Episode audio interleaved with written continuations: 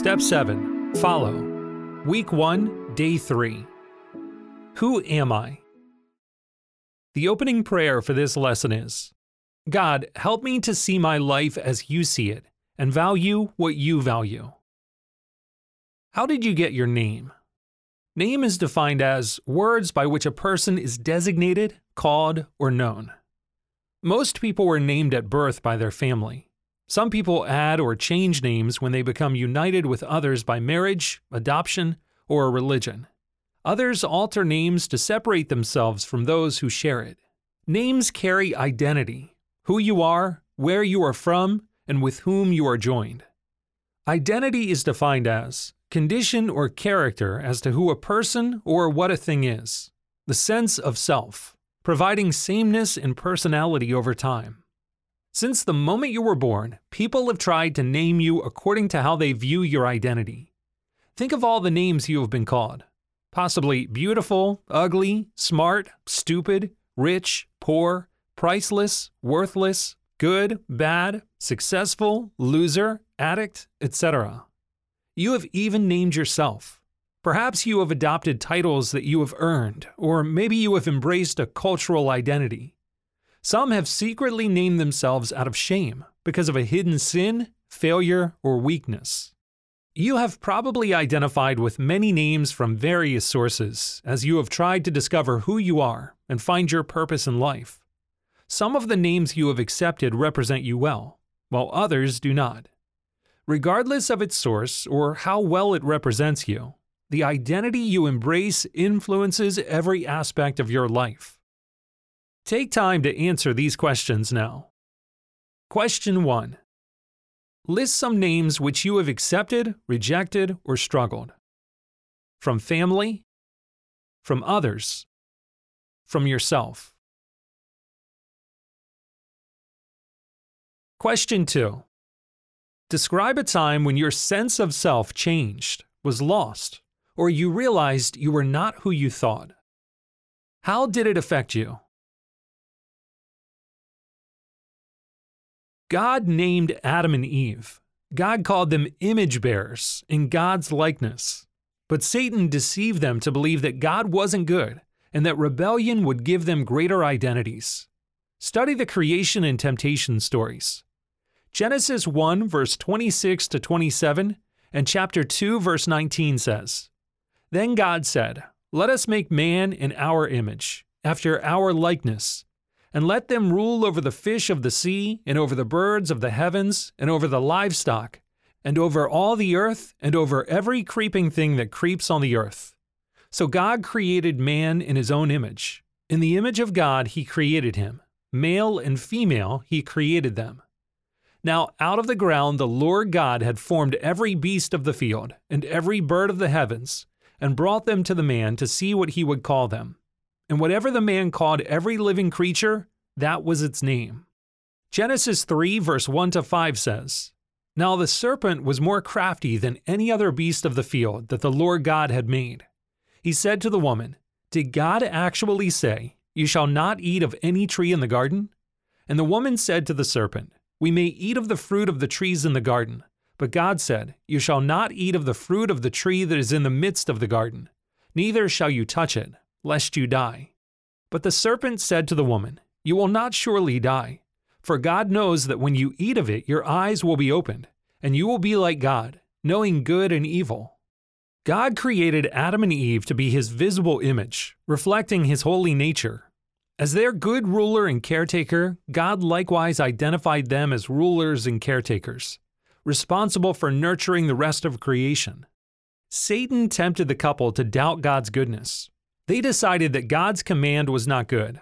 Rather, it was keeping them from being like God. Adam and Eve's identity, though not equal with God, already made them like God in many ways. They were innocent, rulers of creation, and immortal. They forgot that God's command was protecting them from death. They rejected God as a good ruler and their identities as image bearers. By seeking good and evil apart from God's rule, they were choosing to rule themselves. Their decision changed their identity forever, making them rebels like Satan. They accepted a nature of rebellion identified with sin and death. a nature that has been passed on to you. Because of Adam and Eve's sin, humans are naturally rebellious. We reject authority and exchange good for evil. It is human nature to reject God's voice. It's natural to embrace identities different from who God made us to be. We rebel, live in pain, and die. God's way has become unnatural to us. Humans are by nature separated from God, the eternal source of life. Death, separation, is our eternal condition.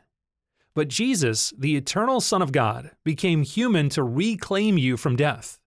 Reclaim is defined as to get again in one's possession, to make better in behavior or character, to obtain by separating it from a byproduct. His death offers you a way to re identify with God and freedom from rebellion.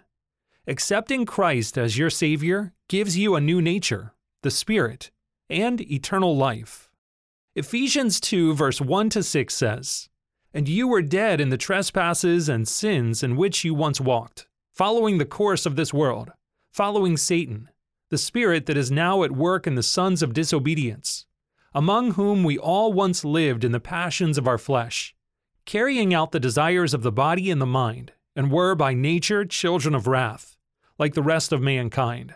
But God, being rich in mercy, because of the great love with which He loved us, even when we were dead in our trespasses, made us alive together with Christ. By grace you have been saved, and raised us up with Him. Answer this question. Question 3. In what ways have you accepted your rebellious human nature? Who does God say that you are? 1 John 3, verse 1 to 3 says, See what kind of love the Father has given to us, that we should be called children of God, and so we are. Beloved, we are God's children now, and what we will be has not yet appeared. But we know that when He appears, we shall be like Him, because we shall see Him as He is. And everyone who thus hopes in Him purifies himself as He is pure. By the Spirit, through the Son, the Father reclaimed you and named you as His child. He did this because He loves you. He wants you to know Him for who He is and to reflect His image. You are being restored to the purpose God intended for mankind before Adam and Eve's sinful fall. When you trusted Jesus to save you from sin, God gave you a new identity with His own nature, the Holy Spirit. The following list briefly describes this new identity.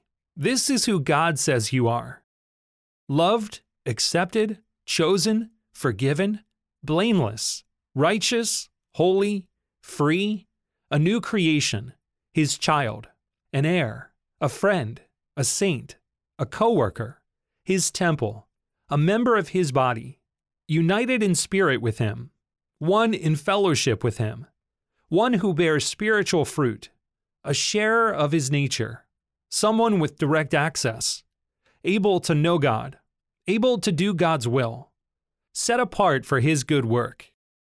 You are God's chosen child, forgiven and made righteous through Christ. Because God's Spirit is in you, you are able to experience intimacy with Him.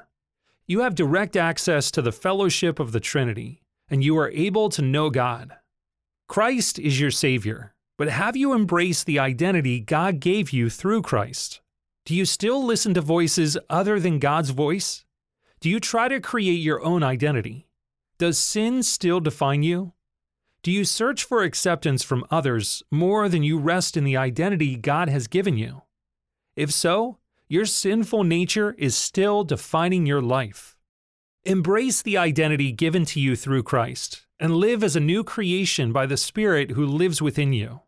Neil H. Williams said, Through this gospel, we are freely given a new identity, an identity not based on race, social class, gender, a theological system, or a system of rules and regulations.